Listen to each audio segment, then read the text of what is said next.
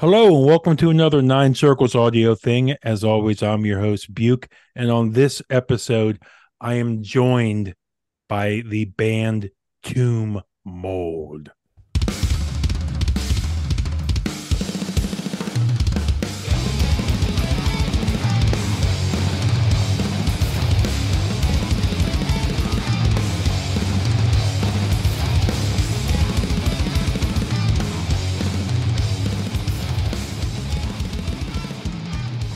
Joined by two members of the band Tomb Mold on guitars, Payson, and on drums and vocals, Max. Gentlemen, how are you doing on this Tuesday evening?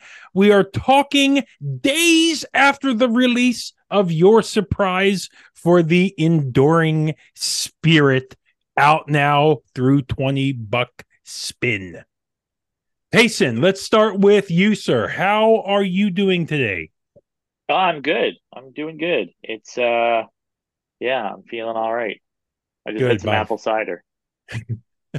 and Max, how are you doing tonight, buddy? Uh pretty good. You know, just had some pizza and wings, so I'm as good as can be, I think. As good as can be expected. Gentlemen, you guys took I, I don't want to say took the metal world by storm because 2023 has already given us a bunch of amazing releases, but you guys crawled back out of the crypts. You know, God, I'm trying to be so cheesy here. You guys came back with a surprise release that has blown us all away, has continued expanding on the already uh, uncharted territory of before. So, tell us, my friends. I know uh, the world has been a hectic place the past couple years, but how did we end up today, almost October now, but talking on the release of the Enduring Spirit? Payson, how did how did we come to this point? How did we get here? When did all these gears start a turning? Um, they started turning quite a while ago. Um, we had started preliminary work on the record I guess right after the pandemic sort of kicked into full gear because um, what had happened was we had a really busy 2019 with Planetary coming out. We did a bunch of touring. We were in America a couple times. We were in Mexico. We did a, a pretty decent jaunt in Europe. We all have day jobs, so we're really it was a balancing act. When we finished the year, we were all pretty burnt out. COVID comes, whatever everyone's chilling at home inside for a while, and uh, you know, Derek had already started demoing, you know, his collections of of like you know riffs and turn them into outlines for songs. So uh, he sent us a bunch of songs, and my first, you know, reaction was these are really hard. um, but Derek and I had both played a ton of guitar over COVID because there wasn't much else to do. So um, yeah, it started quite some time ago. Now the the uh, catalyst and genesis and subsequent creation of Planetary, especially, was really fast because Manor came out and then Planetary we did like less than a year later. And even listening to Planetary now, it's kind of crazy mm-hmm. to be like, damn, that was really fast. Um, you know, we love the band Death, and they had a really, you know, rapid fire. I mean, Chuck was so young when he when he died, and when you go listen to those records, you see how fast they were moving. It's like, so, you know, it's doable. But this one took a lot more work. Um, and we couldn't even be in the same room for for a, a, pretty decent period of time there, like before, you know, when things were in full swing. So, uh, yeah, once we started working on it, it was kind of a crawl, but it led to the songs being more perfectly formed. I think it led to the parts being sharper, the transitions being sharper, um, everything sort of came together slowly. Um, and when it was finished, it was kind of like we knew when it was time to record, is what I'm yep. saying, I guess. But yeah, it took it took quite a while. um, no. Can I can I quickly ask you something there, Payson? When when you say you know the songs and stuff were first sent to you, and you said you know some of the parts were difficult. In mm-hmm. yeah, I, that's a real in- interesting little anecdote you mentioned. When things are difficult in your world, what's what's that look like? Um, well, Is is it crazy time signatures all over the place? Crazy parts? is it just it's usually crazy just, riffs? Yeah, it's usually just the, the speed of the riff, trying to play the riff cleanly. Um, you can hide behind high gain to an extent. Like when you're playing high gain music, it's pretty forgiving as far as making mistakes is going. So that's why I practice with a clean tone because then you hear your mistakes and you try to fix them. But Derek had even written parts. Derek knew to challenge himself, and he wrote parts he couldn't even really play very well. Um, so, but I have a guitar teacher, and uh, my guitar teacher, I've had I've had a couple uh, breakthroughs with him, and he said, you know, and it's it's sort of a rule of thumb with guitar. If you get frustrated, if you can play it slow, you can play it fast. Hmm. It just takes work. So, um, you just have to use a metronome, and you can sort of incrementally climb up and get to the speed you need to get to. So, they were tough, but I was glad they were tough because you know we didn't want to make planetary again. Planetary is hard in its own right, but it's a different kind of hard. So this was uh yeah, pretty difficult, but um you just grind at it and grind at it and then it's funny to look back on the parts that seem difficult that now I can do in my sleep. So um you know, and that's not there's still parts on the record where I really have to bite down, focus on what I'm doing when I play Yep. them live or whatever. We played a couple of the new songs live and there's a full two minute stretch of the song Fate's Tangled Thread where I am like focused because if I fuck up, I you get lost too, right? If you get lost, you fuck up the song. So um yeah, no, when it's tough, you can do it. There's always a little bit of panic though, like when you're like, "Oh, can I do this?" you know, but um if you if you put a lot into it, you get a lot out of it. So you know that's you know now max you i was really interesting here you know ab- about you guys and you know when i mentioned starting to get the gears turning you know if you're like a guy like myself who lives in the world of metal and hockey and video games i spend a lot of time on reddit and the metal subreddit is huge fans of you guys the internet was blowing up about you guys, you know, right around uh 2018, 2019, you know, especially uh when Planetary dropped, you know, people were uh, kind of feeding off of the flames that was Manor of Infinite. People loved it. Did you guys have your ear to the ground at all that like, you know, people are really kind of breaking down the walls wanting a new album. Did that influence when you guys released this or why we maybe didn't get it sooner? Did that play into why it came out now or anything? Or when it was ready for in your guys' minds, it was going to be ready and you didn't worry about, you know, people's desire to have it? Uh, I think, I mean, it's it's almost impossible to not read comments online, stuff like that. We all are pretty active on whatever our social medias are, so Yeah. like it's impossible to ignore that kind of thing.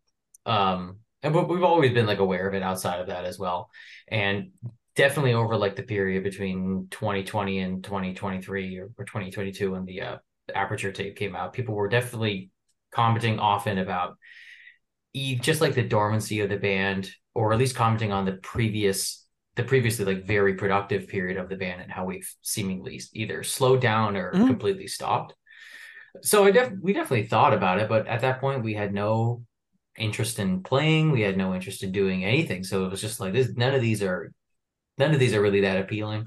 No, there were no, there were tour offers and things like that. But as far as we were concerned, it didn't matter if we didn't have any new music to share. We didn't feel like playing any of the songs from Manor or Planetary again. We were just kind of exhausted, or at least play those songs to death. So it, it there like had to be a step. Th- th- That there like there needed to be a pretty like obvious step taken mm-hmm. to do something new in order to you know like inject some Yeah. life into the band Max, but you know, w- with that said, is there a part of you? 'cause, you know, you I talked to some artists and they they're almost not themselves if they're not playing shows and not stuff like that. Is that a component that for you it's just you're fine if that's not there, but then when it comes back, maybe it makes it more special? It's yeah definitely now that we haven't played in so long like the last two shows that we played uh, this past friday and saturday have been very special because that they're they're very rare like very rare now. And i don't really want to be a band where you could potentially see us in your city every three months. Like Yeah. it's not super appealing.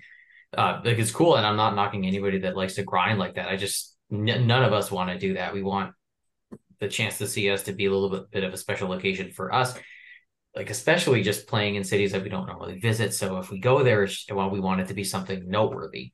Mhm. And, you know, um, there was something I was going to say before. Um, I can't remember, but yeah. You know, I'm, I'm sorry about that. If I no, it's all good. No, no, no, no. if, no. it was my fault. No. Oh, but you know, Max, with the history of the band that you have and stuff like that, does that does that just come from just you as an artist yourself? That just music, while it may be a big part of your life, it's I guess you couldn't you maybe can't define you as this is you like you have it but it's there in the background but you obviously you're doing other things in life Um, I mean, it's. I don't want to say it's the defining part, but it is Yeah. a like a huge part. Like the time spent not jamming over 2020 to 2022 is Yeah. definitely a very like dark period. Not just because of like world circumstance, but Mhm. just like like I I I love playing drums. I've been playing drums for a long time. It's definitely brings me a lot of joy. but at some point, like I I reach a you know a plateau, and I think cool. I can I'm definitely I can definitely feel my playing improving, but it's it's it's wasted if I'm not playing with Payson and Derek. There's like literally Yeah. no point. So when we got back together, it would it definitely felt proper, you know. You know, can I can I ask you this, Payson or, or Max, if whoever wants to take this? I'm I'm always interested in uh friendships and how bands form in this. Let's give people just a little history on how you guys came together because I'm interested in it because I didn't want to look it up or research it in years past because I've always tried to interview you guys and I want to hear it from you guys. How did you guys meet? Is this like a high school thing like a lot of bands i meet they meet in college through music class or they put craigslist or facebook ads out there or now i'm sure bands are forming on discord or however else people are meeting so payson and max how how how'd you guys find each other Um, I met Derek when I moved to the city, and uh, I'm a bit older than him. And we were gonna play together in like kind of like an indie rock band, like an emo band. Um, Okay. That's when I that's when I noticed Derek was like a really good guitar player. Um, and uh, we did that for a little bit. We just jammed. Nothing really came of it. And then uh, I was in another band, like a hardcore band, and Max joined when he was really young. And then Derek joined that band. And then that's how we started jamming together. And that was, I don't remember what year that was, Max. What was that, 2011? It was probably Well- 2010 or 11, I think. Wow. So around there. we did we did a couple records and uh I really enjoyed that band. And uh, you know, we uh, that ran its course and then I played with some other friends. Max and Derek played in another band together and then yeah, they started Tomb Mold and then after they'd done an LP, they needed another guitar player, so they asked me. So um yeah, it, uh, I find uh, I've had a lot of first-hand experience in like the punk scene, like the hardcore scene, the DIY scene. Um, we all have, and that's a pretty easy place to find like-minded individuals to start a band with. Um, Max joining the old the old band Purity Control when Max jammed, it was crazy. It was apparent he was like a absolute musical monster within seconds. It was it was shy. I never played with a drummer like that. I is with, it is it one of those things you like look over you're like holy shit like what is happening It's like I was I was I was like on the verge of forgetting to play my own instrument watching him because he smoked the shit out of the drums. I play and I played with guys that are big bigger dudes than Max, like you know a a, Yeah. a, a, a stout dude who hits the drums like he's trying not to wake up his grandmother. You know, and he's there like sucking for air and doing a scissor beat, you know, and I've played Yeah. in bands like that. And Max is here and he's just got this total control. It's measured. He's hitting the drum. You feel it in your rib cage. It was awesome. It, it playing in a band with Max is always going to be fun because of his skill. And It is like still- showing up to a car show. It's someone you're in a you in like a Corvette thinking, "Yeah, I'm gonna win." Max shows up top down in his Fer- Ferrari. Max shows up in a, in a in a in a Thomas Star Classic shaped Ferrari. just annihilates them. No, it, it's great. It's really exciting, and it's real. And uh, and you know, Max is a great songwriter, and that's the Yeah. thing. You know, Derek is Derek is a fantastic guitar player. He's a very creative individual. He has his Derekisms. Like I can tell when he writes a riff, but he has a very interesting way of, of looking at music. Um, uh, you know, with the, with the songs he sends. Uh, but it's always great to watch Max take Derek's songs, which are which are sick. Derek's songs are fully realized. It's just we sort of uh, shape them a little. But when you see Max kind of put it through the Klebanoffinator, like his his mind, and then it's like the song now has a skeleton. And there might have been a part in the song that was like a little wishy washy. You know, Derek's like, "Well, I got this," and maybe we can do this four times, and Max will just turn it into this like really awesome conduit, and all of a sudden that's the cool part of the song, and that's really fun because then it drives you to try to up your game. You know, if if I didn't give a shit about if I was like, yeah, the songs, whatever, I'll just do my thing, and we'll be done. But it's like, no, we want to we want to push each other. So, you know, that's that's a really fun part of practice. You know, so I'm I'm always gonna love playing in a band with with Max and and you know and and Derek's awesome now more than ever we play off each other. So Derek will show before I was sort of, you know, sticking to like Derek's like play this part and I'm just okay. And we play it together and on Manor and Planetary, mostly Planetary, and I guess most of Planetary as, as, as well are um we're kind of like this like, you know, left and right two pronged attack, but it's like the same thing. It's kind of this like encroaching blanket of like a suffocating sort of blanket where these two guitars are paired up. We have different tones. Derek is a little brighter. I'm a little more mid and low boosted, and then we had the bass. So we had this kind of one big instrument kind of crushing everything. And this record is completely different, where I wasn't scared at all to deviate away from what Derek was doing. And Derek also plays bass on this record, and he's all over the place. So now instead of this one uh, 16 string instrument, which we had before, you know, two guitars and a bass.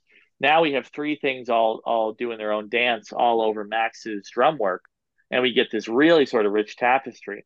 So um, you're like the Iron Maiden of death metal. I mean, not quite. Not no, quite but but you know what I'm saying. Yeah, yeah. like a three prong attack. No, I'm joking. Yeah, but it is. Yeah, yeah. It is. It is. It is cool when when you can actually make something cohesive too. Because sometimes when instruments go off in different directions, you can create something kind of muddy or hard to follow. Yeah. And I think we realized what worked on this record. Um, you know, we knew what part of the fretboard to stay on, Derek and I, as far as like making one nice kind of full sound. I think there's really, I think it really shines most on that song, Servants of Possibility, track six on the new record. There's a part where we're doing something completely different, and then we fall into a pattern with each other, and the picking is different. And to me, that's that's and that's super uh, like death inspired. Like to me, uh, it, it sounds like something you'd hear on like individual thought patterns for human. I mean, I'm not trying to compare us to that. Those records are like, you know, the on the Mount Rushmore of death metal greatness. But I do love the the composition, you know, and I think that's sort of what we were striving for. Something interesting, something busy, um, and we all know when to step up and do our own little fancy parts. You know, Max, uh, let me ask you this. I have always wondered when bands start to experiment, change, uh, tone, song structure, length, whatever, you know, maybe bring in new members, people exit out and stuff like that. How do you guys experiment but not lose your identity? You know what I'm saying? There's a lot of bands, mm. and I'm all for, hey, I am just a massive fan. You guys are tomb mold. If you guys want to do what you want, you guys are to not me. I'm outside Washington, D.C., just hanging out, waiting for hockey season to start. I'm not you guys. So, how do you keep your identity as Tomb Mold, but try and work on it, change it up, mix it up, release this amazing album, The Enduring Spirit, which shows more change and newness?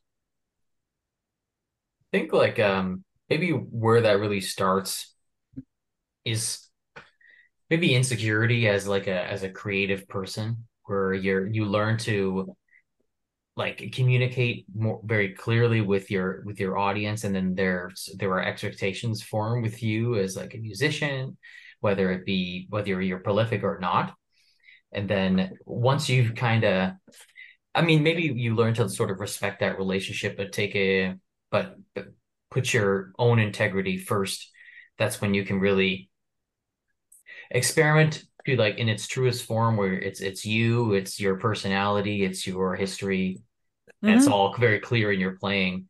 However it's still new and it's refreshing. It's not you know what people come to expect. I think people fall quickly into you know familiar patterns. We both have said this before that we're very we're definitely creatures of comfort and we like what we like and we stay in our kind of our our habits which is awesome but when it comes to music i think we wanted to try to leave a mark like an indelible mark on ourselves something that we could be confident with years later from now.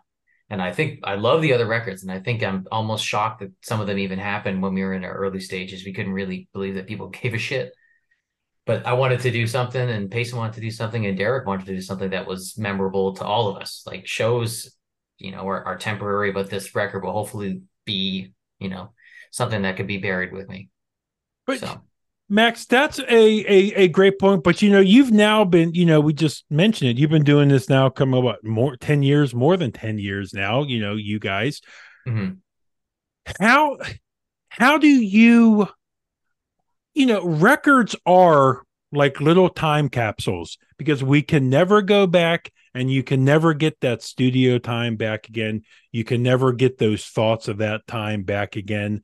But when it does come time to like when when the enduring spirit when it came time for you guys to write this and maybe Payson I think you alluded to this earlier also how much of planetary or prior work or when it does come time for you guys to start work, how much of what you just did still lingered with you guys when it came time to start writing Spirit? Or I, because you know you just mentioned being the creatures of comfort. Mm-hmm.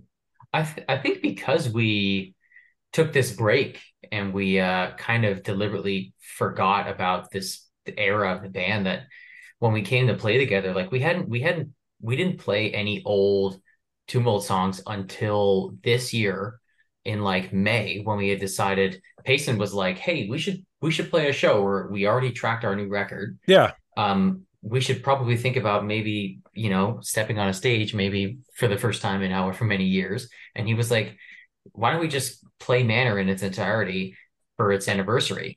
And we were all like, "Hmm, maybe that's not a bad idea. It is a month away, and we don't have a bass player, and we haven't played those songs."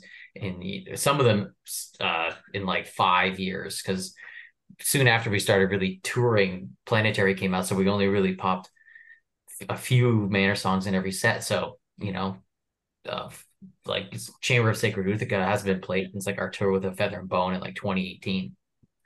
But um, I think I, I I didn't think about it at all. To be honest, I I I I was really content just starting fresh and having no like every every release like past is is present with you in in in the in the space of this band but i i, I want to deny and affirm them and affirm them at the same time i want to to be there and not be there where i know that this band exists with those as a necessary part of our evolution but i'm also completely denying them and i want this i want this record to like negate that but also affirm it mm-hmm. that makes any sense. Yeah, that yeah, that yeah. It, go ahead, Payson. I was, I was just going to elaborate on that and say, yeah, we, I think it had, as I mean, those records have our DNA in them to an extent, right? But like, I forgot how to play all those songs. Like they were long gone rearview mirror.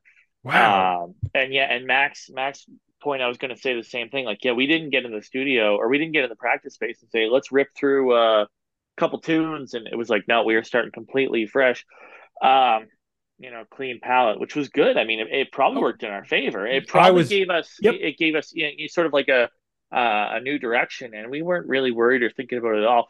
I mean, also we love those records, and those were we're not like we we didn't go into the uh, writing and practicing like oh we have to write the mistakes of the past you know like no like we love those records it's just time for something different i wanted to elaborate on something you asked max just a little bit yep. ago where you said because I liked something Max said. He said, um, talking about uh, insecurity.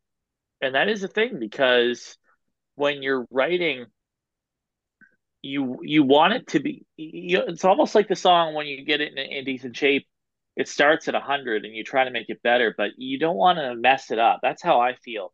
Um, so with myself i think the parts that really work on the new record that i'm most proud of are the ones where i took a big risk and luckily i had max and derek both telling me oh that's awesome or this works or whatever because there were some parts where you know I write them at home and I'm almost embarrassed to play them because I'm like, what if this is a betrayal of like the the sound, like it because I I there was some pretty out of left field stuff on there. Um, you know, there were two things on the record I tried where I was like, oh man, I don't want this to be like a thing that fucks these songs up. Um, Derek, I think, has a slightly different I think Derek is more like dead set on like this is what's happening, and he works towards that. He's just kind of like a like a bull. He just sort of charges. I don't think Derek struggles with like, oh, is this going to work or is this not going to work? I think Derek just knows what's going to work and not going to work. And to his credit, it usually comes out great. And then Max, I think, has the musical intelligence to know when to spice things up. And what makes Max's drumming so cool is he knows death metal as well as anyone I've ever met. But I think the parts on the record that stand out are Max pulling from other genres. I would say that for all of us too. Like, uh, but you know, Max loves like all the drummers we talked to. Max, when when you're making this record, I only I know we're death metal drummers. So you're playing your death metal shit, and then you're pulling stuff from every jazz drummer or whoever, and that's what gives it its own sort of like flavor because it's it's nuts, but it's not it's not just like oh yeah, here's generic death metal fill one. It's like no, this is wild stuff. Um, so yeah, probably just like us all coming in with a certain degree of insecurity, I'm sure, and then bringing our own influences in, putting our own imprint on it, and just somehow those three things work to make something that's really cool. Now, so, yeah, sorry for that. No, no, no, don't don't be sorry at all. I love to. Oh, great! Super. I am I am a chatty Kathy. This this great. is this is coffee talk here. We could just blab on and blab. Um, mm. Max, you know, maybe well, Pace, I'm gonna quickly go back to you and you you can answer this. You know, you mentioned insecurity do you th- and and this is something I've learned, you know, being a lifelong video gamer and I know it as a metalhead, people will pick apart the minute parts of everything. Like I'm now working my way through Starfield. I know people play 100 hours of Starfield and they see no bugs, but then they see one person doing a T pose on the table. Oh, this game is bug filled trash. Sure, of course. Uh, do you think though you're too insecure, or maybe a better word, are you too hard on yourself for those maybe moments when you may, I guess, air quotes, slip up, or? Uh, no, no, I don't think so. I mean, I was, I, have I've talked about this in a couple other interviews recently, but um, I mentioned it the other day. It was, uh, you know, the the old uh, adage of, uh, you know, don't beat yourself up. And I said to the guys, I think it's good to beat yourself up a little. And we're talking like, I and think not all the time, but when you're making an album and you want it to be good and you have time, we weren't on anybody's schedule. 20 bucks spin has always been very chill with us, which is why we're still on 20 bucks spin because, you know, Dave gives us time, whatever you guys need, take your time, whatever. We don't have someone saying, oh, is it done? Is it done? I will don't work well like that. I never will. So, we have time. So it's like, you know what? I am going to beat myself up about this. I'm going to go home and I'm going to try this 30 different ways that I'm going to record it in in my shitty digital audio workstation or whatever over a demo and see how it sounds. And when I find the one I like, I'm going to show it to the guys. And then what I was telling them that I think is important, or I feel like I've learned after 38 years on planet Earth, is once you once Arthur emails us and says, "Hey guys, here's the here's the new mix. What do you think? And we listen to it and we like it and we say it's good. I let it go. It's now property of the universe. I'm not gonna in a year. I'm not gonna be like, man, I wish we had boosted the first three notes of that solo so it came in a little louder. It's like, no, it's done. the next there'll be another time I, I can do this, but But if you do beat yourself up a bit while you're doing it, you're just making sure that it's really good. So uh, yeah, I, and my my my fiance sees me here just like absolutely having a mental breakdown, and I know she feels terrible. She's like, "Oh, don't worry, it's all good," and yeah. I'm like, "No, I need to do this. I need to be bashing my head against the wall right now because in six months I'll be happy and everything will be Gucci." You know, you know, uh, uh Payson, that is such an excellent point you bring because you know what? It's just like I don't want to bring it back to sports, but it's an easy analogy. A, an athlete training for a combine, they get one sure. shot. Mm-hmm. Yeah. They get one shot. You gentlemen re- releasing this album, yes, you know, I don't want to say there probably will be, but there will be hopefully other Tomb Mold albums down the line. But theoretically, you yeah, theoretically.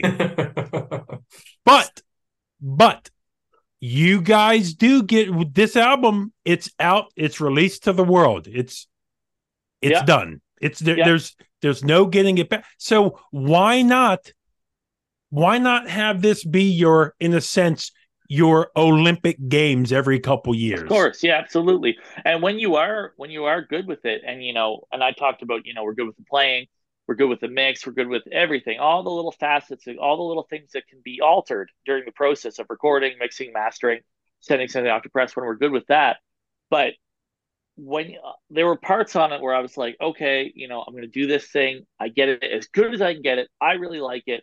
I have the support of my bandmates saying this is good. So by the time we send it off, when it does come out, if someone were to say, as you were saying, people picking apart, if someone was to say, yeah, record's decent, but I really hate this one part, I wouldn't care because I know I tried my best. Now, if we released it after six weeks and I said, ah, I'm on the fence about this, and the guys were like, yeah, it's cool, just do it, I guess, whatever, and someone say it sucks, then I'll be upset because I'll be like, man, I, I know I could have made this better. Yeah. So when you work, your, when you do your best, you know, and, and again, this is something I wish I had learned 25 years ago because I didn't give a shit about school.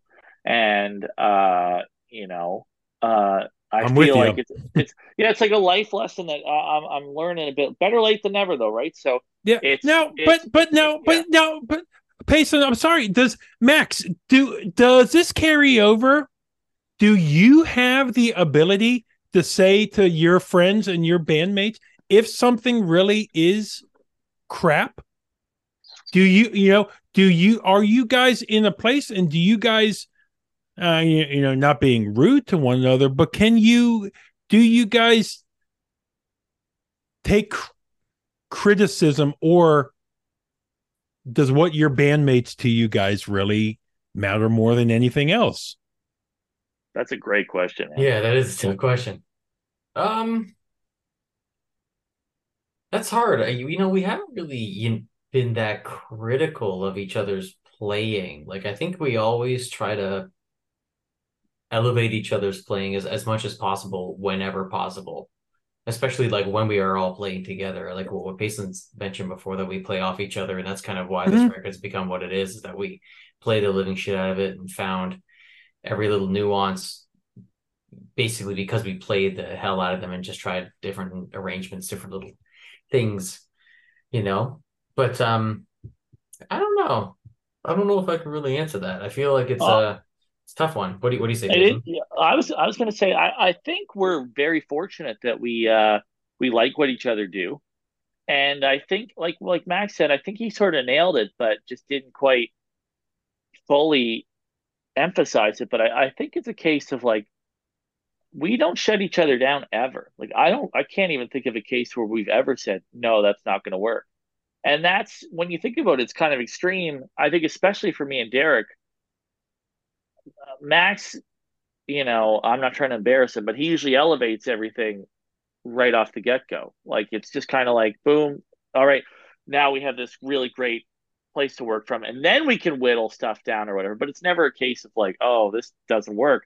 Um, whereas me and Derek, I think we do some pretty odd stuff, but uh, if anything, I would say we sort of guide each other into okay, well, maybe try it like this. I mean, actually, interestingly enough, when um, when we demoed the we demoed the entire record, sans vocals, just to see how everything sound. Max did a really uh, good off the floor studio recording or like live recording in our space. And then Derek and I overdubbed all our solos to make sure things sounded good. This is something we've never done before, ever.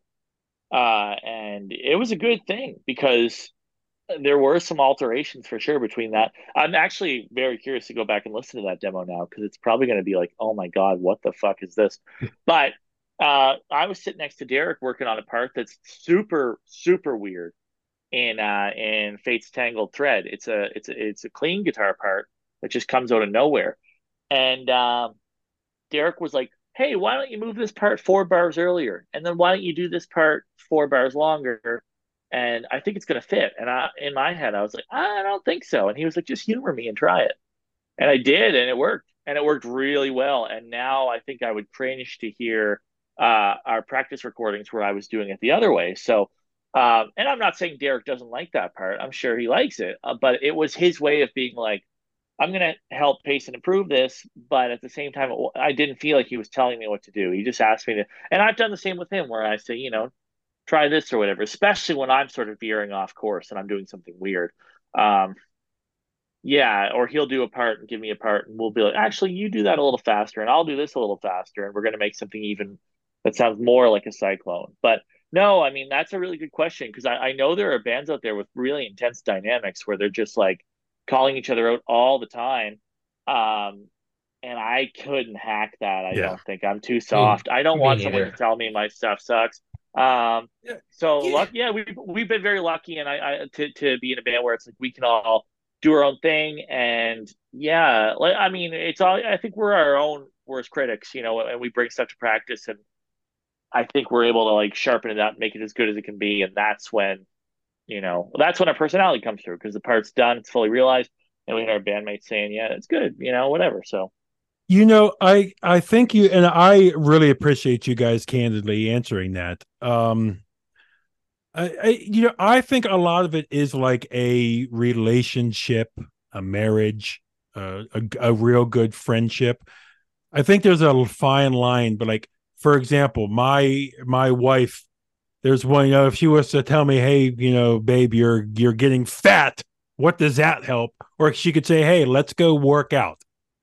Sure. You know, there's course, a constructive yeah. way to say things, but also on the flip side, I think it's a bad relationship or a bad band if you're also afraid and you say, hey, you know what? I don't think I can tell Max anything. So I'm going to get a drumstick to the neck. Mm-hmm. Like you know, the mm. guys, yeah, the guy, you yeah, know, is, for sure.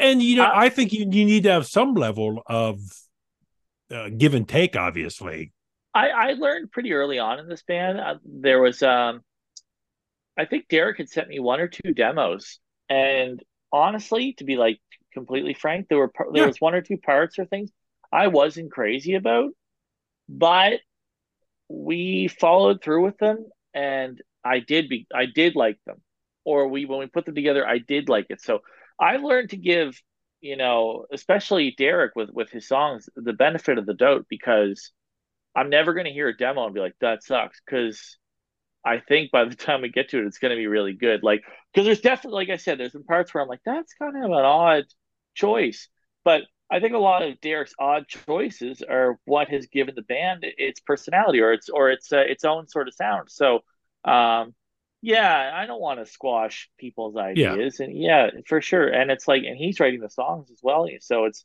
um, you you kind of have to like wait and see, I think, and and uh, and you know, we've been like I said, we've been fortunate that everything has sort of worked out, but we all bust our ass on it too. So it's like maybe maybe in a in a less communicative way, we are meeting in the middle because we're all like, okay, this is what we're doing. We we work our ass off on parts or riffs or whatever and then we're each doing our thing. So it's like, yeah, it's it's three people trying to make this part as good as they can, but maybe in different ways. Maybe you hear that on the new record the most because we're diverging from each other quite a bit. Basically, you know, you talk about this divergence, and when you, you know, uh, finally did join the uh, guys in Tomb Mold here, you know, you mentioned like a indie rock band you were in, like a little hardcore yeah. project. You did Max. I know you were in other various bands that you know shut shut down or stopped. Every word you want to use. Did those? Oh, and I've always wondered this, and I can't think of a time I've asked an artist. I'm sure I have over the years, but uh, did playing in those other genres excite you, challenge you? Maybe is a better word to use, like playing metal does, because obviously you're not playing at the same speed and tempo and stuff. But like I talk to a lot of metal artists, they love playing jazz because for the uh you know on the fly nature of it. They they just they love to play it. But then i talk to other people who have been in other bands and they're like yeah i did it. It was just kind of like a stopgap but i was bored silly. So like you know you know Payson you mentioned you know like you know a little indie band and you know these hard mm-hmm. do do they spread your wings? And do you do you does that challenge you? Like you know yeah. like your time oh, here yeah. in in tomb mold as an artist yeah, hundred percent. Uh, any any any uh, genre is a challenge. I find. Um, it's they're, they're all different. Um, when I played in like uh, you know, with Derek for a short time in like an indie rock band, it was like uh, you got to be very precise with your playing. Mistakes are become really apparent, and you know, we're doing you know di- difficult chord shapes and whatnot. Mm-hmm. Playing in a, like a power violence band, like a hardcore band that's just you know blast beats, one and a half minute songs. Um, it was quote unquote easy to play the songs. They weren't super hard, but that allowed us when we performed to go insane. Insane. Like we were able to absolutely go bonkers and the shows were fucking nuts.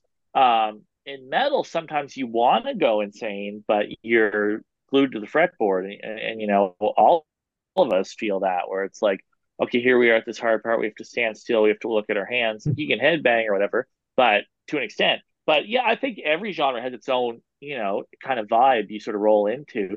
Um, but yeah, I, am excited by any kind of music. Yep. Any, any kind of music I'm interested in playing it is is uh, is great fun for me. Now, Max, uh, I don't get to talk to a lot of drummers. Uh, I don't know what that says about drummers' personality, so I appreciate you joining me. I talk to a lot of bass players for some reason. I don't know why uh, bass players seem to be the talkative ones.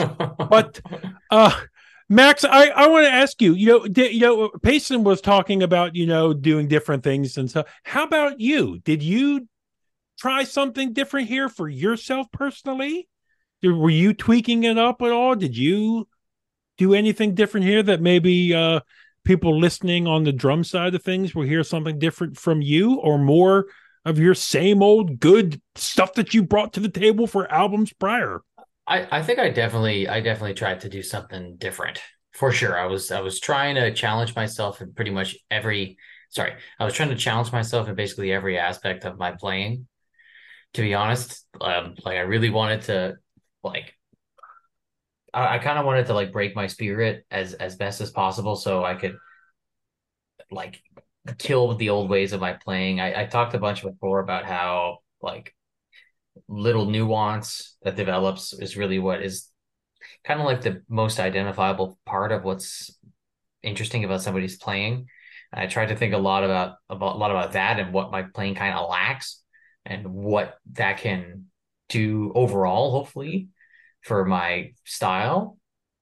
But I think I, I've always really liked, you know, progressive playing. That's probably the most formative music that I heard as like a child. You know, Genesis, and, and yes, Bill Bruford's like my my number one guy. So he his kind of playing, and especially what he really refers to as as like the, the what is what is lacking in his playing, which is some of his technique. Um, is really what makes it so unique and so exciting. It's often what's like shitty about a band is why they're so sick. Like, oh man, this band sounds fucking wicked, but the bass is like, it sounds like nothing. It sounds yeah. like you know, I don't know, it's a it's like five DoDs into like a mixer, and I'm like, yeah, that's why it's so sick.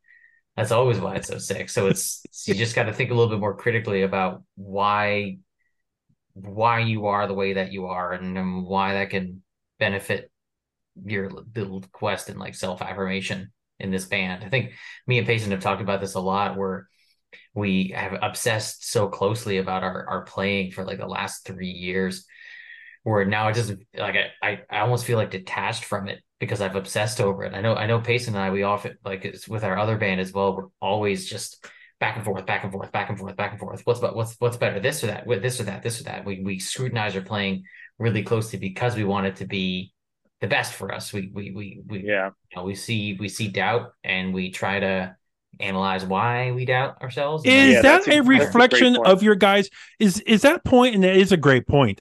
Is that a reflection, gentlemen, of your guys' life as a whole? Though, is that kind of like how you guys are in the workplace? How you guys are with like uh, hobbies maybe, or other yeah. thing? Is Yeah. it? Is it? Yeah. yeah a little bit for sure it's funny because when max says that it sort of triggers like a little bit of like a light bulb for me where it's like derek is just this kind of like he's just got this vision and he just has this kind of I, it's hard to it's hard to describe derek's energy like that how it's different from ours but derek is very go with the flow but he's got like a great ear and he just kind of gets into the into the groove and just kind of rolls with it. And he's not really um, dissuaded by anything. I think that Derek has this kind of like, uh, it's, it's very hard to describe, but Max and I are like, there have been practices with our other band where I say, Max, I have six ways to play this.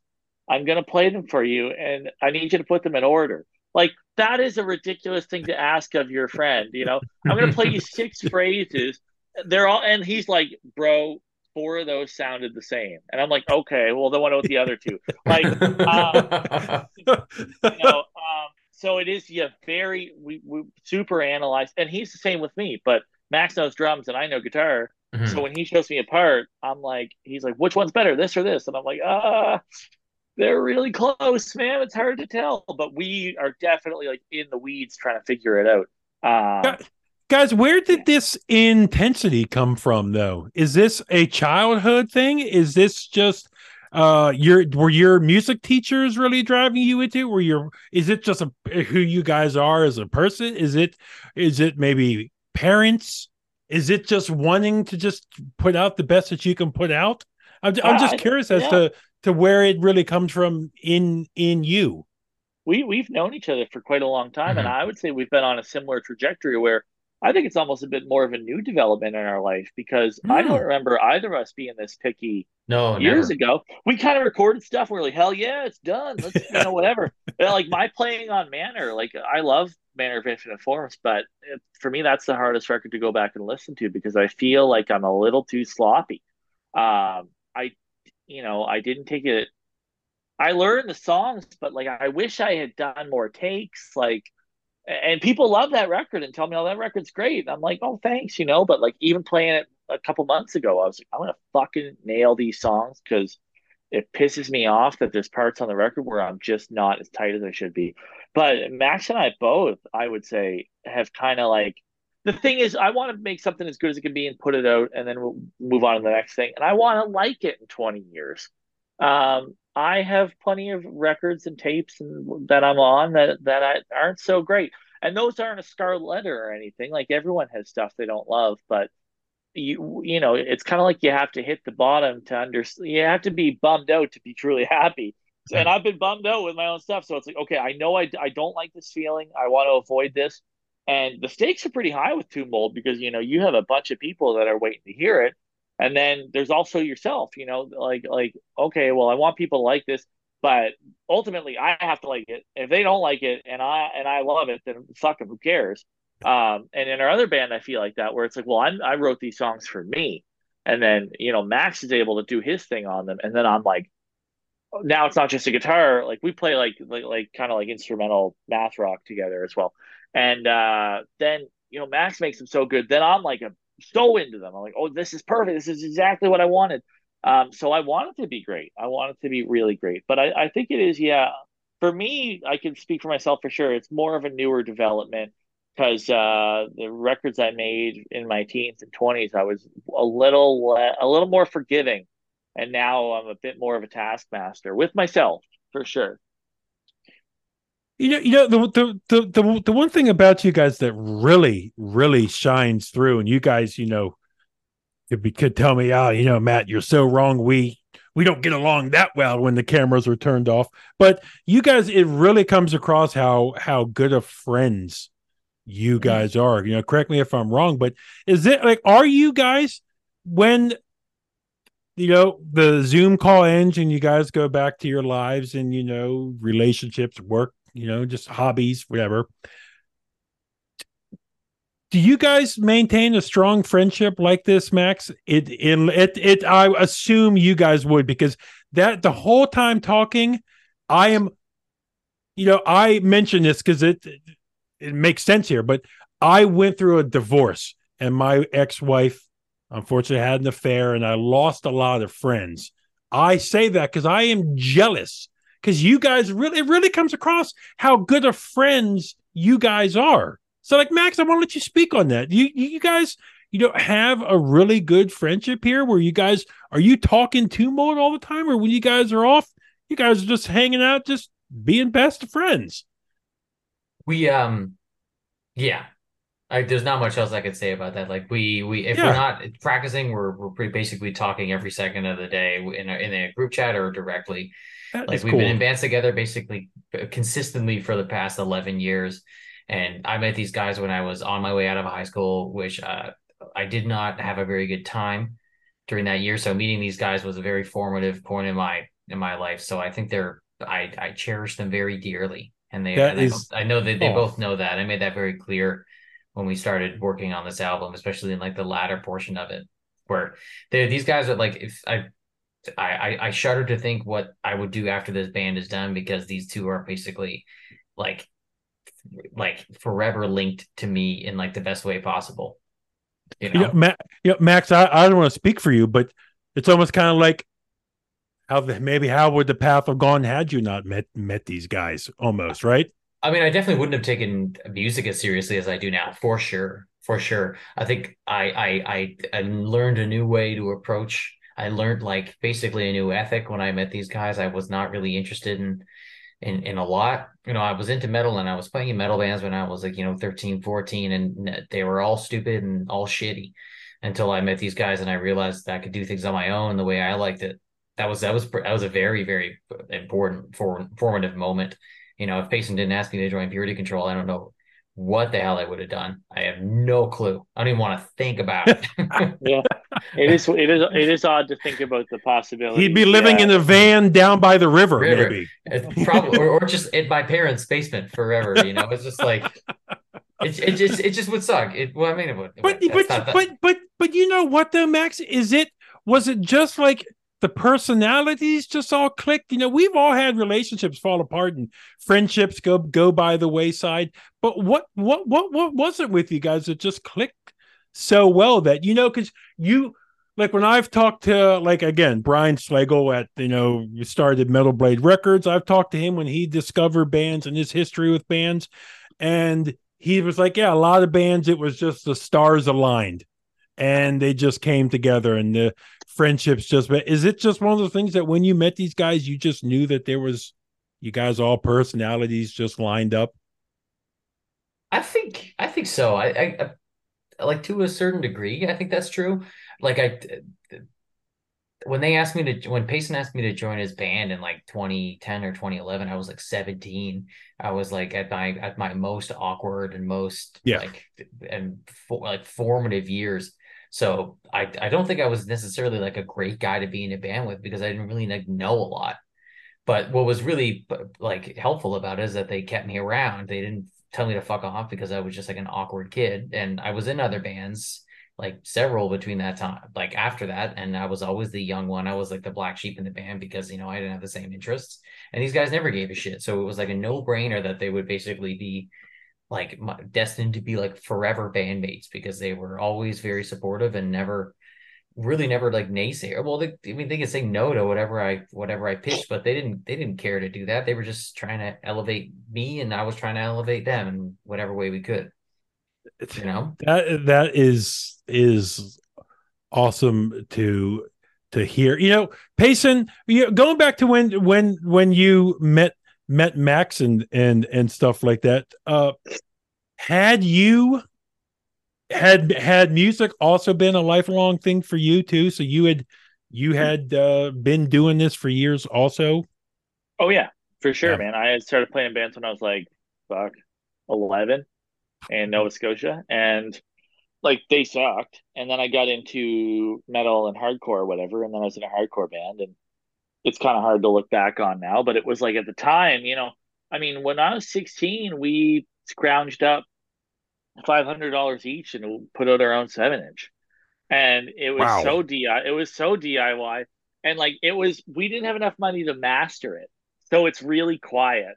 Like but we didn't care. And our friends were like, our friends were like, "Yo, we got the record. It's kind of quiet." I'm like, "Yeah, turn it up, man. Like, it's not a problem." Like, So what are you Um, saying is it is the opposite of black metal. It's like it's not Burzum style. It's not loud no, in your just like, yeah, it was like Y2K trash kind of thing, and uh, yeah, it just wasn't. It wasn't very loud, but like we, you know, the, the that DIY thing rang true right away. So, um, Heck, I have to ask, how is the Nova Scotia metal scene? I, you know, I, I'm scratching my head. I know a lot of metal bands, but I Mhm. can't name one from Halifax. Well, it's That's- the that's a good- Yeah, that's a good question. Um, I remember the the the one of my first really interesting. Uh, I had maybe a handful, maybe like uh, ten sort of hallmark moments when it was going to hardcore shows as a kid.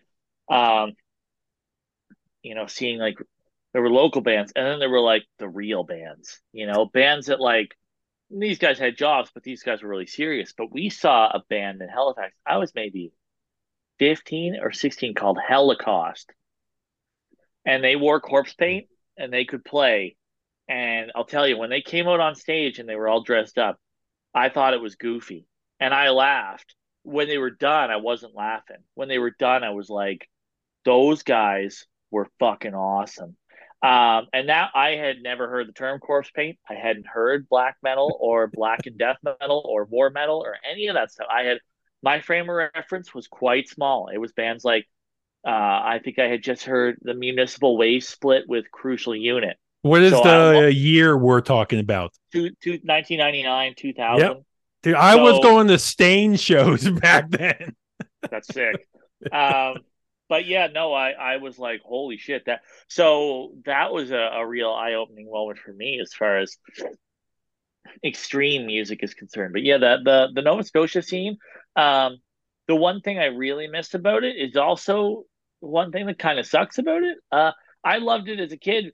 It was it was great because here we, we you go to a show and you see it's like a beat down hardcore show and you go see four beat down hardcore bands you know okay we went to see defeated sanity and they played with a band called stabbed stabbing or Stab, stab stabbing, stabbing, stabbing stabbing stabbing were fucking awesome Mhm, defeated sanity wicked. are fucking awesome That was a it's just gig. super inspiring to see these guys just snapping.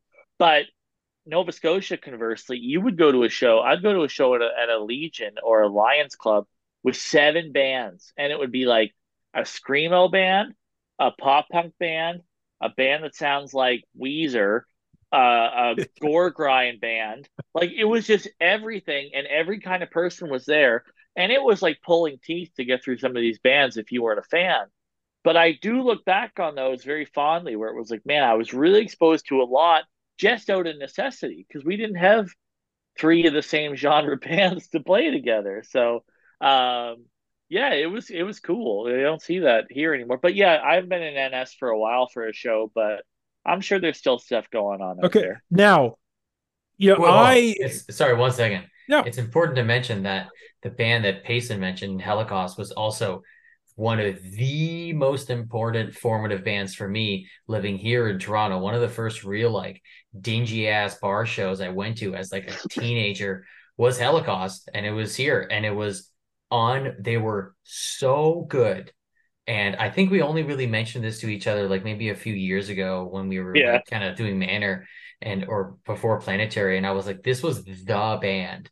And when I when I moved, I like dug out all my tapes and I found like I still have the like first two Holocaust tapes and all their CDs. I was a I just they were a very important local band. Just like like years later, it was like Slaughter Strike, or around the same time, it was like Rammer, all these bands. But it was hilarious that in Hel- in in Halifax we saw Holocaust, and here I saw Holocaust, and it was just like years apart. But we both knew that they were like both saw them at like formative, uh, informative Yeah, periods for of sure. life.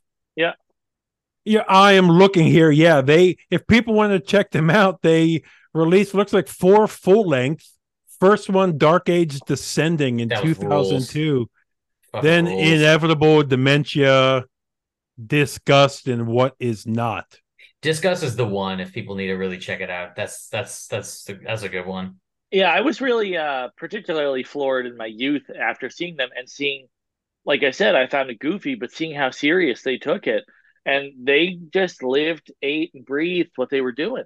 And they were really good players. And it was just kind of a like, wow moment, you know, like, you know, I was so young and I was like, these guys are, but they're not trying to make a living. They're not trying to make it big. They are trying to get out there and just fucking play music they love. And that's the core of, you know, that's the core of, of, uh, building like a foundation you can su- succeed on because uh, and I saw this a lot in high school too, and I'm sure Max did as well. But when you're when you're hanging out with musicians, you'll always bump into people that want to make it. You know, they want to make it. They play in a rock band, they want to make it. You know, um, and Tumult never tried to make it.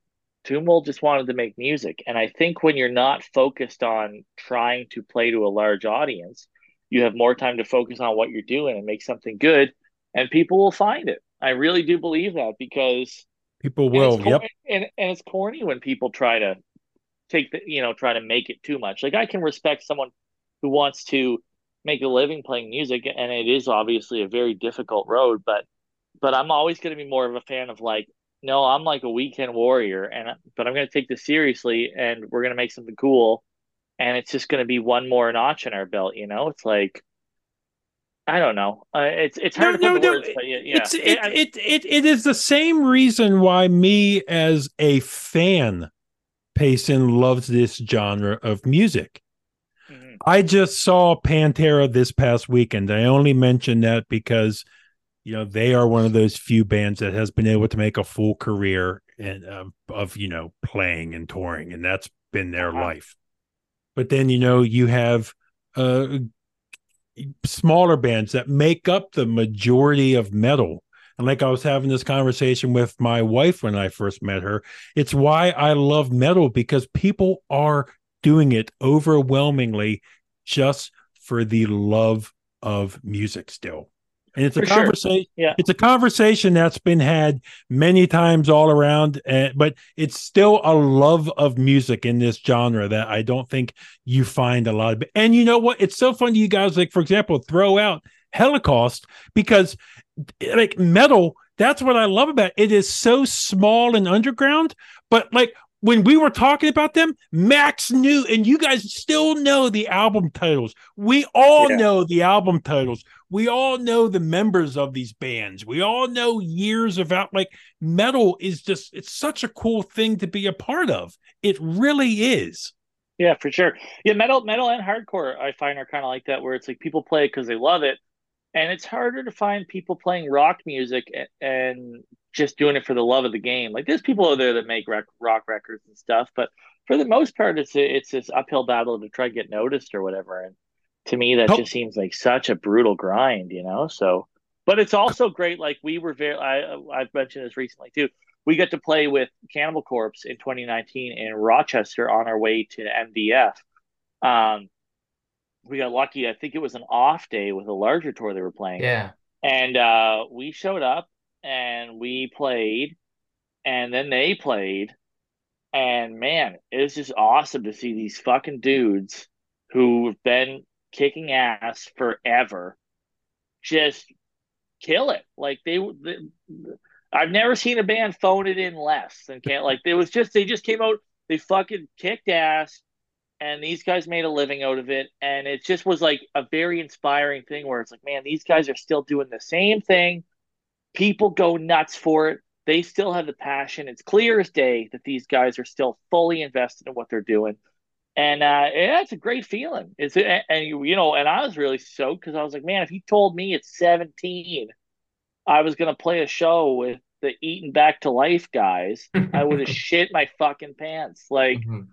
no way. Guys i don't want to get you know, a couple more questions and i will let you guys go. I don't want to get into tooting our own horns here but Tomb Mold has quickly uh, become over the past couple years a household name and that is not a bad thing in metal circles, people know you guys. It's starting to get you guys are starting to get, you know, more and more known and stuff like that. Payson, I think maybe you alluded to it earlier. Now, Max, well, I'll, I'll let let you answer this. If this was afforded to you guys ever one day to do this full time, and uh, Payson, you mentioned earlier the grind is just something you would never want to do. But Max, is it something you would ever do? Um, I think I I um, I definitely feel sort of the same way as Payson, where I think because this band is like a a respite from everyday bullshit that it's so appealing to me now. I feel like if I be, if it became our lives in a way where it was more of a responsibility than a um than a than like a fun exercise and a challenging uh, exercise. Great, great word. Yeah. Yeah. I don't think I would, I don't know if I would um be as thrilled. Like it's it's hard because we you know we go out this weekend, we play two fucking phenomenal shows in front of a million friends, and we're like, man, isn't it awesome if every show, every every week we did this? And then I remember that those are that's pretty ideal scenario where not every show is is this almost picturesque and this perfect, you know? yeah. It's a big grind that goes along with it. And I don't particularly want to, you know, become this band's accountant or anything like that. I really just kind of want to have a, uh, I want to have, I want to have my cake and eat it too. Really, I know yeah. that's probably a bad way to think of it, but I, I think that's, I think when we look at it this way, that's kind of what it feels like. Yeah, you don't want to turn it into a job, like, mm-hmm. uh, uh, that's that's fear, right? Is is you you're oh we're we're good at this and we enjoy this, and then it becomes your job, and all of a sudden hey, where'd the fun go? All the fun parts have evaporated. And now we're left worrying about how we're going to, you know, make two and two equal four constantly. And that can be uh, really scary. And you don't want to, yeah, you don't want to mess with a good thing. And we've been in Tomb Mold now for like, I've been in the band for six years or whatever. And uh, it kind of feels a little bit like if it isn't broke, don't fix it thing. That does sort of stand in opposition uh, with the band getting bigger, which is tough. But I don't know. It's just yeah. To me, it's it's a very spooky idea, and I and I love the band the way it is, and I think we've got to do a lot of fun things. And like Max had said before, Max made a really great point, and it's important not to lose sight of this. Is that when we do stuff, it fucking matters. Um, and I don't mean making records. Uh, that matters too, but like playing a show somewhere you know, uh, uh, we're very blessed to have this really intense fan base of people that are like, you know, and they're always cool as shit. Oh, you got to come here. You got to play here. Come play this. Come play my city. And it's like, yeah, we'd like to, but if we do, it's gonna rule. Like we don't want to play a tour with five other bands where we're first, and that's how we get to experience your city. It's like, how about we come in a smaller venue with one of our friends' bands, and we're in two sprinter vans or a sprinter van, whatever, moving the gear, and you pay fifteen dollars and you see us play at eleven o'clock, you know, and then we're meeting diehards like and that's no slight on on people on larger package tours or bigger tours with more bands um do you know live your truth do what works for you and that's worked for a million people before us but i love the fact that we've been able to do these tours where it's like oh yeah, Tomb Mold. We, we we went on tour with uh, Superstition, and we did a bunch of shows in the states, and it was awesome. Oh yeah, who else did you play with? No, it was us. It was us and them. We played these shows. Most of them were sold out. People showed up early, bought merch, told us how much they loved the record. It we played a set. We got in really good shape as far as like, you know, touring shape as far as the sets went. Man, it was great. That's kind of for me like hitting the stride, the ideal. I really enjoy that um, and it's probably because we're still a little steeped. You know, we grew up in the waters of like the, like I said, the DIY ethos, where it's sort of like, well, why, why do it any other way? Like we can just do it. It's the same as when we make our tapes. Like Max records a tape before we do an LP. He mixes it, he masters it. He does the vocals. We overdub the solos. He makes a bunch of copies. We sell it, and that's how it gets out there. And it's like, well, yeah, I mean, we're we've been big enough now for years. We could get someone else to do that, but like, it's fun for us and it's super cool. So it's like, it's a way for us to still be on a label and be like, here's our polished record with Sean Pearson engineering it, who's a pro. Then we got the brilliant Arthur Rizk just going to town on it, the master, and then we yeah. get the we get we get this fucking polished album. And yes, this is great. But then we're able to go back and be like, let's make this dirty tape. And it's so funny because when you go to our band camp and you look at the comments on the tapes, a lot of the reviews are like, man, you know, I love this band. I always prefer the tape to the LP because I like the, you know, the more raw sound. And it's like, well, great. Well, we'll keep giving you the raw sound with it with the cassettes, and we'll continue to make the LPs that are a lot more meticulous. Yeah, like Max said, he having the cake and eating it too. Like I think we're gonna do that as long as we can. How do I get my cake and eat it too as a guy who loves super clear death metal? And once once it how do I get that from two mode How do I do I need to You get you did. guys do I need You to get you did. but no, no, but hold on. Do I need what does uh two mode on a, a Payson? You remember when we were young? Do you remember the old mini discs? What does two mode on a mini disc get me? Damn, I, I don't know. Only you know that. but you know what, guys? For a for a le- two more questions, out, but for a little side project, you know, for a little fun project, to look at it years later and be on the upcoming cover of Decibel, that's pretty awesome, guys. Mhm. Mhm. Oh yeah, Definitely. yeah. It's That's- definitely something I didn't think would ever be. Just didn't think that would that that would ever happen for any reason. You know, it's like who who would really care enough about us to do that? exactly. Uh, la- yeah, and and Payson, one one last point, and I'm going to ask the final question. And I'm I'm so glad you gave that answer. That was such well said. And one thing that really shines, and it shines through when I talk to bands like yourselves, you guys have not lost touch. You guys are very humble and very pleasurable to speak with. It is very clear, and I've done interviews with Michael Schenker all the way down to the smallest artist out there. It's very clear when somebody's just phoning it in. And you guys Sure. haven't lost touch of that, even in this world. Yeah. Uh, I was just gonna say we're we're we're really into music. Like we love music, so you know we get as excited as anybody over the things we like. So I think that's sort of what keeps us on the ground. Like we're all super. We're always listening to music. We're always seeking new things out. We obsess over music like anyone else who's like a diehard. So for us, it's kind of like we make music, but you know, if, if anyone comes to us and says, "Oh, you know, I love Tomb Molder, Th- this song on uh Planetary, I listen to it on repeat." It's like I know what it's like to, you know, hear a record and be like, "Oh my god, two minutes and fourteen seconds, two minutes and forty six seconds. I just looped that for like I just can't wrap my head around." it." That's such an incredible thing. So like the enthusiasm is there. Like I will always be finding new music and and and, you know, I know Max and Derek are the same way.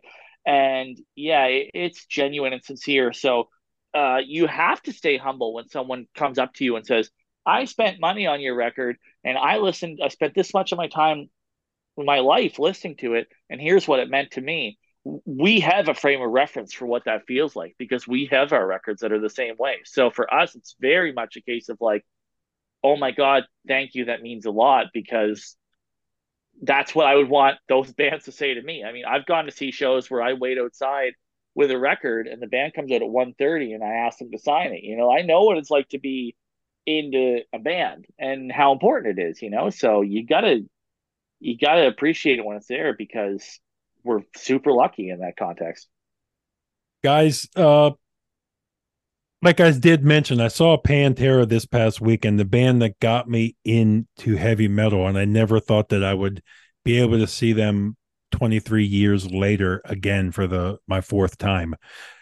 This is leading us into the last question. Is there any band that you guys have seen or not seen that you would absolutely love to see that you think man, if the stars would align, I would give anything to go see these guys. Do you guys have any of those bands off top? I'm going to throw one out for you guys as my friends across the border. I would give anything for a three inches of blood reunion. And that's Mhm. just me. Mhm. I love, I fucking love three inches of blood. And I don't know if they ever come back again, but I think Cam had one of the most unique voices in metal. I love them. So, Payson or Max, so kick it off. Do you guys have any bands that you would love? I, I know you mentioned this one from earlier. That was a cool little band, but who would you guys love to see if the stars could align? Hmm. Payson, you want to start this one? I can't think of one off the top of my yeah, head. Yeah, I mean, uh, man, I could name a million to be honest, Hmm. but like, um, uh, actually, maybe I can name a million. All the, ones I'm, all the ones See, I'm we- thinking of, we- is someone's either dead or or or or off the face of this earth in some Yeah, the- or form, the- the you one- know?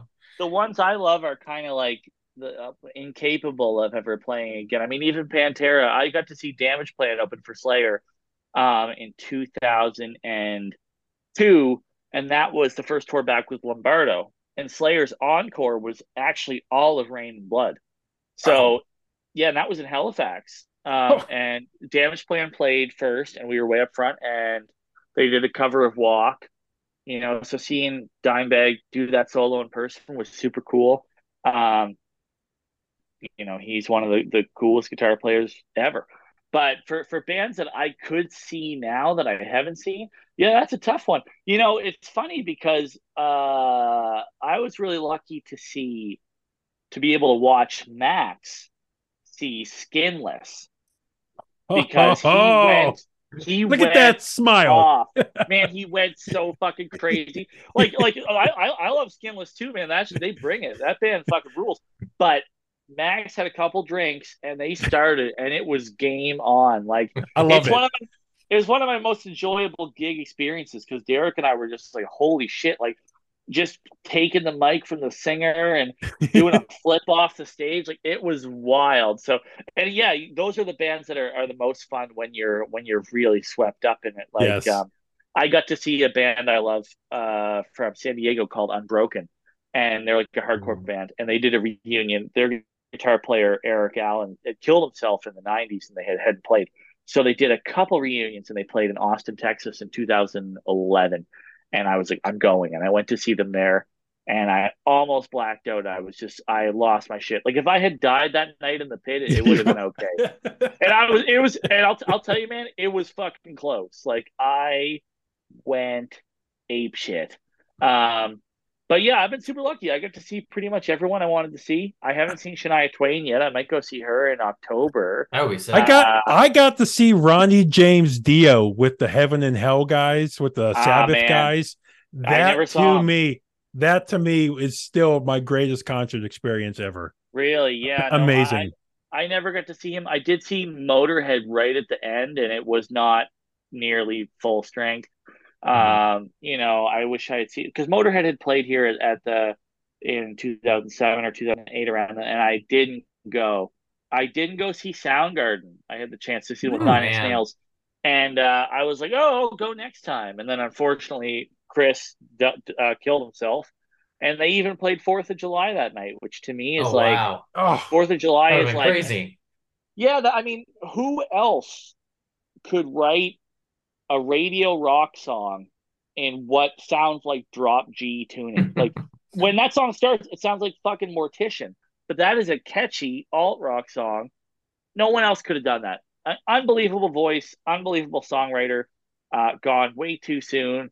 way It- too it is soon. sort of a it is sort of a reminder. Like if you get a shot to see bands, you know, sometimes you just gotta go. Uh, I was always that way with Gwar. You know, since I'm here in the DC area, Gwar Yeah. from Richmond, I was always like, yeah, I'll go see Gwar next time. They always play here around Halloween.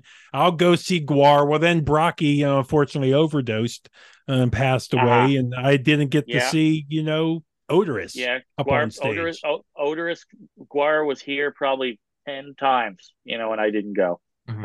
Um, never saw them. So Yeah, for, you, you you think you have, all, but you also you can't go to everything. you can't right? go to gone every show. Yep, I went Max, to- do you have I one went- now? I'm sorry. I was gonna say I went to a bunch of shows this summer and I still missed a couple. So Yeah, Oh yeah. I don't know. There's maybe a few. I'm trying to think if there's um, like Payson always loves to uh, to mention him seeing Portishead sort of when we first started hanging out, Mm. and I would love, love, love to see. I would have loved to have seen them. I don't think they're really active anymore. It's one of those things I don't really know if they're broken up or if they're like on hiatus basically for eternity. they know? did take 13 years to make the third record, so you never know. Could be 26 for this one. Is that but longer than yeah. than Tool took? Maybe. I, I, think so. I think it is because yeah. Portishead's second LP was like 1995, and the second L- third LP was 2007. So maybe it's 12 years, but which hmm. means now it's been 16 years since third came out. And Portishead are the only band I can name that has three albums and no bad songs. Mm-hmm. That's a very I've never. I've, I've never. I've never really listened to them. Unbelievable band. They're the greatest. Where does one start? Probably the album "Dummy," the first record is that. I'd say that's the favorite. Although as time goes on, I like the new the, the new one. I like the new one best, the one from 2007. Yeah, their, their yeah. album third is is haunting. They're a haunting band, but "Dummy," their first record, it sort of bridges the gap, and I think people I think anyone can love that record. I'd recommend that to anybody. There's a bunch of writers on staff here who who love, and I say on staff like we're making money, but uh, there there a bunch of our writers here love uh, Radiohead and that's always oh, one of those bands that people say like okay computer like needs to be your required listening and i've that's never my, that that's an okay computer tattoo there, see and i and i have never listened to it i've i've never listened yeah. to it i i yeah, don't know what the hype is for uh, you, uh, I could. They're kind of polarizing. Uh, my fiance really doesn't like the singer's voice. Um, they're my favorite band ever, but I learned a long time ago that yeah, it's not for everybody. But for me, I mean, the other thing is it's very time and place. Like, I don't necessarily think somebody 15 years younger than me or 15 years older than me is going to hit the same way. I was 12 years old when OK Computer came out, and I had started to get into more experimental stuff. Uh, not I wasn't listening to fucking Kraftwerk or Can or Neu! or anything, but I I I loved Nirvana and I loved like Weezer and I loved you know stuff like that. And then I heard Radiohead and there's like a seven minute song on LP and had the coolest music video, and I was just so hooked. And as I grew, the band grew with me. So in like 2001, they made a really experimental record. I was 16, like the perfect time to hear that. And from that, I heard so much experimental music. So uh, I was very much on the same trajectory as they were as far as a music listener. Uh, yeah, they're they're my favorite band ever. But again, they're they're they're certainly not for everybody. They always seem like one of those bands like you're either a real fan or you don't like them. Like you either like really like them or they're yeah. they're there. Absolutely. That's kind of like I feel like the same way with the Beatles. You talk to people who are Beatles fans and they will tell you uh, about Paul's oh man, I really wish uh, Paul's third bass take from this was on this box set because I think he really nailed it there. And I wish George Martin had stuck with that one because I don't like the way the pick sounds on the fourth take. Like they are fucking freaks for that band. You or would not imagine, like, Payson, the amount of drummers who surprisingly have told me their favorite drummer of all time is Ringo Starr. And I have yeah, never I, been able to wrap my, my head around that.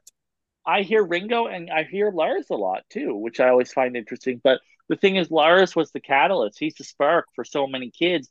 Man, you saw the video for for whom the bell tolls or Enter Sandman, and it's like if you were under ten and you had even one iota, one single cell of you wanted to play drums, man, that band made it look pretty fucking cool. So like, yep. I know Lars gets a lot of flack, but I, I, w- I would love to see an actual number of how many people he inspired to start drumming because it's probably through the fucking roof.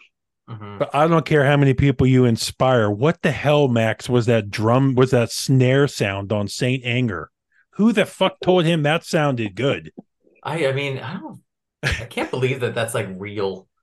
Like let's what let's what make like let's do let's take off what makes a snare drum a snare drum and and, and then record that. Like it doesn't make any fucking sense. Does not make I mean, any sense. That being said, like the Saint Anger snare um ran so like every gore grind snare could fucking walk. Like that ping ping is like legendary which it's like so shit. But I think of like, you know, I hear Saint Anger snare and then I also hear like, you know, sulfuric cautery snare. And I'm like, it's all ping to me. It's all sick. But I'm not, I'm not that being said, I'm definitely not listening to Saint Anger anytime you know what, Max? I, oh, yeah. I would love to browse that tape collection behind you. I bet there are some treasures back there. There's a lot of shit, mostly shit, I think. maybe. Well, you know yeah, I was gonna say earlier when you said uh, when Max was like, oh, I don't know what I would do if we hadn't started Zoom. I was like, I know what you'd be doing. You would be in. You'd have three piccolo snares, and you'd be in four, you'd be in four or five bands that sound like Last Days of Humanity. Oh yeah, you would be, great. Grinding like crazy in these fucking filth bands. I That, can that can still picture be a thing. That could happen right now. All we have to do, all you can. need is four DoD death metals, and uh, I need one extra pingy snare. Yeah, You I know- think I got some really heavy gauge strings back there. So- Max, you know, as as a drummer for you, you know, what what is it? Is it the chaos that you're attracted to? Is it no form of of symmetry? Like what because for me it's like everybody knows uh, with the years and years I've been doing this and I've been potting and putting out interviews and stuff since the early 2000s everybody knows I just still don't like black metal. I find I find bass beats and blast beats boring. I I find it I have not I've listened to a lot. I've not really found anything that excites me yet. With that said, as you know, you being a drummer, is it the chaos that excites you? Is it the noise? Is it is it the the when the, the more hectic it is, you're at peace? And then we're end here with this because I've Um, Tom, I've taken up too much of your guys' time, and you guys have been so fun. We could talk for days.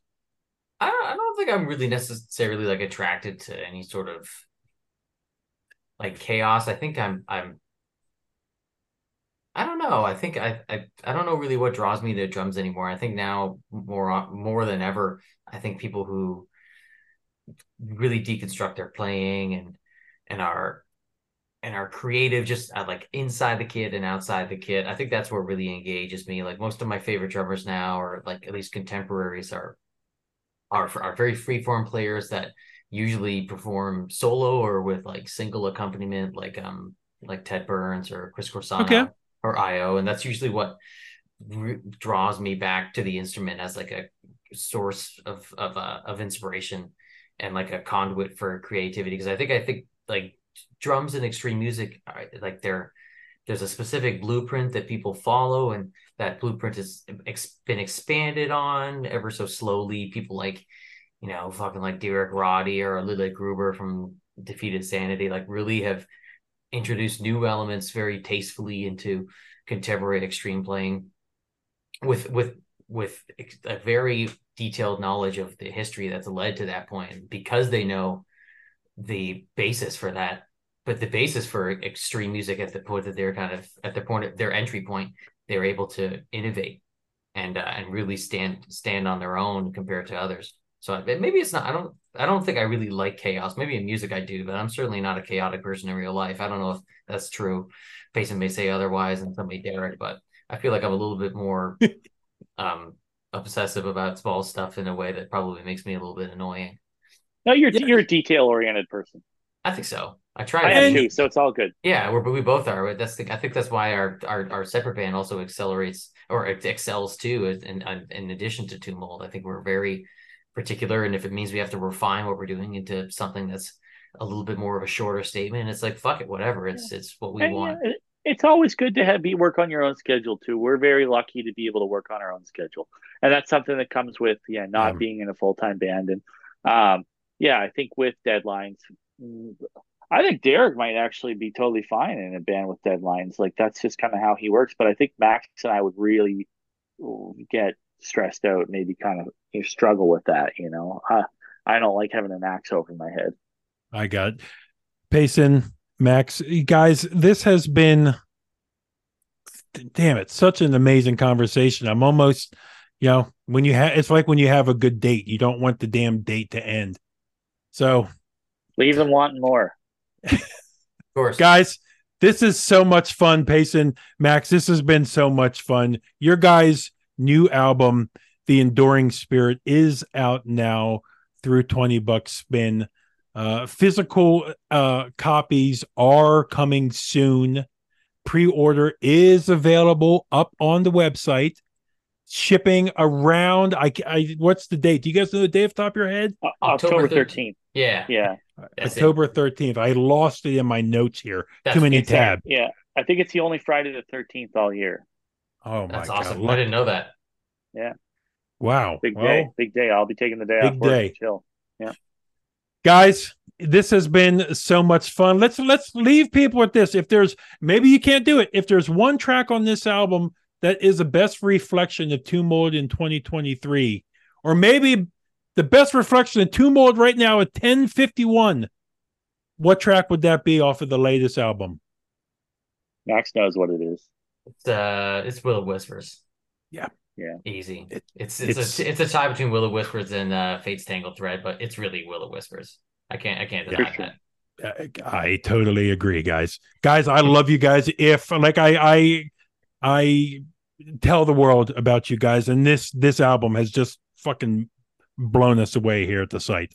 Uh, awesome, man. again- we again, glad, the glad you liked it. Enduring Spirit is out now. Check it out. It's everywhere. Buy a physical copy. Support these guys. And if you like it rough, uh, did did people miss out on tape copies yet, or are those still coming? For the LP, They or like the, it uh, raw. Uh, the, the tape copies of the LP are definitely coming. Um, the They'll- tape yeah, I think they should at the same time. yeah, the tape Okay. copies of like uh Aperture Body, what what basically preceded um the Enduring Spirit is those aren't available, but Twenty Bucks Spin has repressed the tape as a single sided twelve inch.